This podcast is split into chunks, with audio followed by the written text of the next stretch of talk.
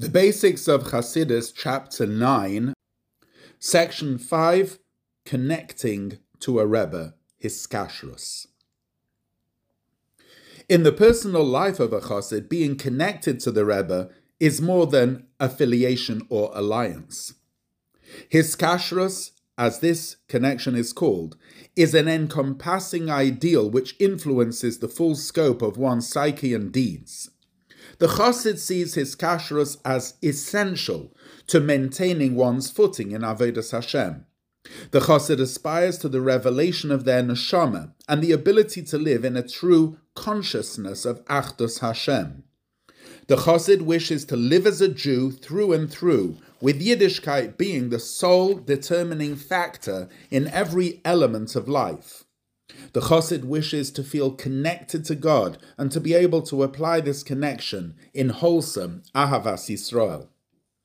The Chassid knows that the most effective way to accomplish this is to connect to their Rebbe. The Chassid seeks to make themselves a vessel to their Rebbe's influence and become a conduit to their Rebbe's ideals. The more the Chassid dedicates themselves to their Rebbe, the more attuned they will become to godliness and their godly mission.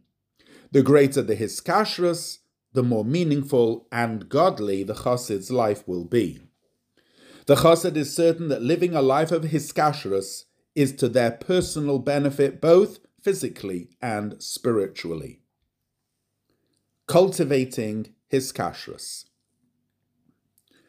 At this point in our discussion, the question becomes so, how is this hiskashrus accomplished? Establishing an encompassing and close relationship can be hard with someone on your own level. How does one bond with a Rebbe who is a godly tzaddik well beyond your league? It is said, you can meet a Rebbe, but you can't know a Rebbe. A Rebbe's inner world is pure godliness with no inkling of yeshus, something completely beyond the average person's frame of reference. Despite a chassid's best efforts, they will never be able to truly understand their Rebbe or his inner world. How does this Rebbe and chassid connection take form? This is where it is important to reiterate that the bond between the Rebbe and any Jew is actually intrinsic. A chassid doesn't become connected to the Rebbe. The chassid's hiskashrus simply reveals their natural bond. When one considers the Rebbe's role as the neshama klolis, the encompassing soul, who dedicatedly tends to cultivating the neshama within every Jew, one realizes that hiskashrus is just about revealing and solidifying what is already there. On a general level, Hasidim build their hiskashrus by the two following means. Number one, learning the Rebbe's teachings. A primary role of a Rebbe is being a teacher of Torah. A Rebbe invests his entire being in the teachings which he conveys to his students, giving the students a means to access the Rebbe's core. When the students learn and understand these teachings, they not only internalize the messages conveyed, they also fuse with the Rebbe who revealed these teachings. On a more basic level, by learning the teaching of a Rebbe, one will gain deep insight into the Rebbe's ideals and perspective. Ultimately, the teachings of a successful teacher rub off on the students, and they gradually begin to think like their teacher thinks. Similarly, by studying their Rebbe's teachings, the Chassid begins to live life with their Rebbe's perspective and valuing their Rebbe's ideals. Number two, following the Rebbe's instructions. Each Rebbe issues directives to his Chassidim reflecting the mission of the time. In consideration of the ever advancing process of preparation for Mashiach, every time has its primary field of focus. The Rebbe's guidance can be directed to the general generation and Hasidim as a whole, or it can be directed towards individual Hasidim privileged enough to receive instructions relating to their particular circumstances. Characteristically, the Chassid makes every effort to fulfill the Rebbe's instructions to the utmost extent possible. Acting upon the Rebbe's instruction causes a twofold reinforcement to hiskashrus. Number one, the Rebbe Chassid relationship becomes experience in day to day life and in tangible deed. And number two, unlike learning, which is intellectually appreciated, practical directives may not always be understood. Rather than questioning why, how much, and so on, the Chassid fulfills the Rebbe's instructions with dedication and self transcendence, affecting a powerful bittul. To explain, the empowerment a Rebbe bestows can be placed into two categories. First, the Rebbe uncovers the potential that each person is capable of. Second, the Rebbe empowers the person to transcend their limitations, enabling them to achieve what would otherwise be impossible. Therefore, a chassid is not deterred when the Rebbe's instructions seem insurmountable. The chassid realizes that along with the directive comes the empowerment to fulfill it. One needs to only be batel and not challenge this influence, and what would seem in our eyes to be impossible can be attained in stride.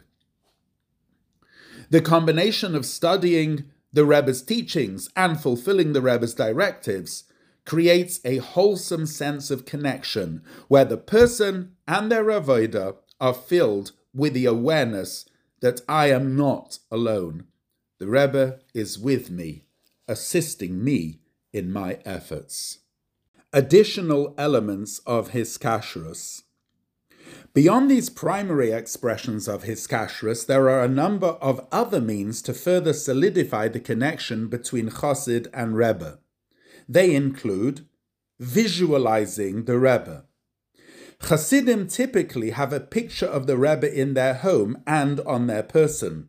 From time to time, they will contemplate the face of the Rebbe, imagining themselves in his presence reciting the Rebbe's chapter of Tehillim. A tradition from the Alter Rebbe received from the Baal Shem Tov is that every person should recite the chapter of Tehillim corresponding to one's age on a daily basis. Beyond reciting their personal chapter, Hasidim have the practice of reciting the Rebbe's chapter as well. This serves as a spiritual aid to boost personal internalization of the Rebbe's ideals writing to the Rebbe. Throughout the Rebbe's written correspondence, a recurring theme is the Rebbe's request for people to stay in touch with him. The Rebbe continuously reminds people to keep him informed of their personal goings on. Writing to the Rebbe should not be reserved for times of crisis. Instead, by keeping the Rebbe informed, one channels the Rebbe's blessings in an increased manner at times causing the crisis to be entirely avoided. Associating with other Hasidim. Avodas Hashem is not a lone effort. When we connect with others around us and engage in strengthening ourselves in the ideals of Torah and Chassidus, we all become stronger. This is the central purpose of Hasidic Farbrengens. In terms of hiskashrus, by coming together with other Hasidim, our personal bond to the Rebbe is strengthened as well. Seeking advice according to the Rebbe's instructions. Hasidim were always known to consult with their Rebbe on all matters of importance, which home to buy, which treatment to pursue, or how to handle any life situation, were all forwarded to the Rabbeim throughout the ages. In the first several decades of the Rebbe's leadership, the Rebbe gave a staggering amount of personal guidance to countless individuals. In the 1980s, the Rebbe scaled back to some extent from this practice, saying that enough teachings are available, making such individual guidance no longer necessary. The Rebbe stated that the time had come that his intents can be clarified by utilizing several general guidelines. In matters pertaining to health, one should consult an expert doctor. Ideally, this doctor should be a friend for whom the patient's welfare is of personal concern. When possible, a second opinion should also be sought, and if they disagree, consult a third and then follow the majority opinion. In financial matters, such as income and work, one should consult friends who have an understanding of the situation. In spiritual matters, one should seek the advice and direction of a Rav or Mashpia. Shlichus. An advanced level of Hiskashrus becoming highlighted in our generation by the expansion of the Shlichus movement. The Rebbe appointed thousands of his Hasidim as his personal emissaries to strengthen Yiddishkeit and care for every Jew around the globe. Furthermore, on a more general level, the Rebbe asks that every Jew sees themselves as a shaliach. This phenomenon gives a tremendous boost to the Rebbe Chassid connection.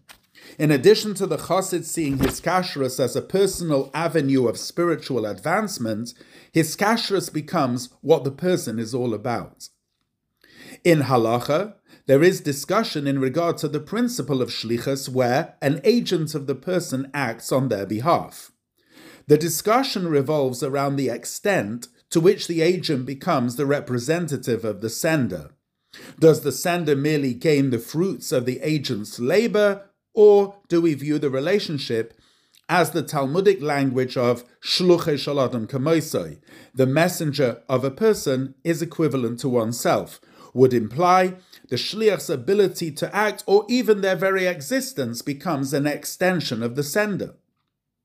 While on a halachic level this question is not completely resolved, nonetheless, when it comes to the thousands of men, women, and children which the Rebbe appointed as his shluchim, he made it clear that they are empowered with the highest levels of fusion possible between the sender and messenger.